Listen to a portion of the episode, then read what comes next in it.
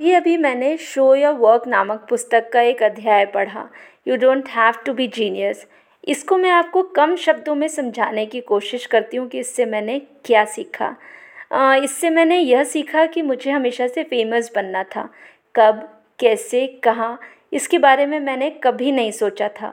शुरुआती दिनों में जब मैंने सोशल मीडिया शुरू किया था तो मेरा डर यही रहता था कि लोग क्या कहेंगे।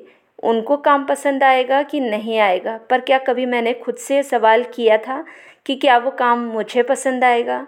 मुझे बस फ़ेमस बनना था, वो भी एक आध दिन में ही। तब मैं लोगों को फॉलो कर रही थी कि वो क्या कर रहे हैं। उनके काम को अपने काम में डालने की कोशिश कर रही थी। पर कभी मैंने खुद से सवाल किया कि क्या वो मुझे पसंद आ रहा है कि नहीं। शायद यही मेरी कमी थी कि मैं काम के पीछे तो भागी, पर उस काम के ज़रिए मैं लोगों तक क्या लेकर जा रही हूँ वो नहीं सोचा। मुझे लगता था कि लोग मेरे काम को नहीं देख रहे, पर क्या मैंने खुद से कभी अपने काम को चेक किया? जो मिला, जो बना, बस डाल दिया। अच्छा था कि बुरा पता नहीं।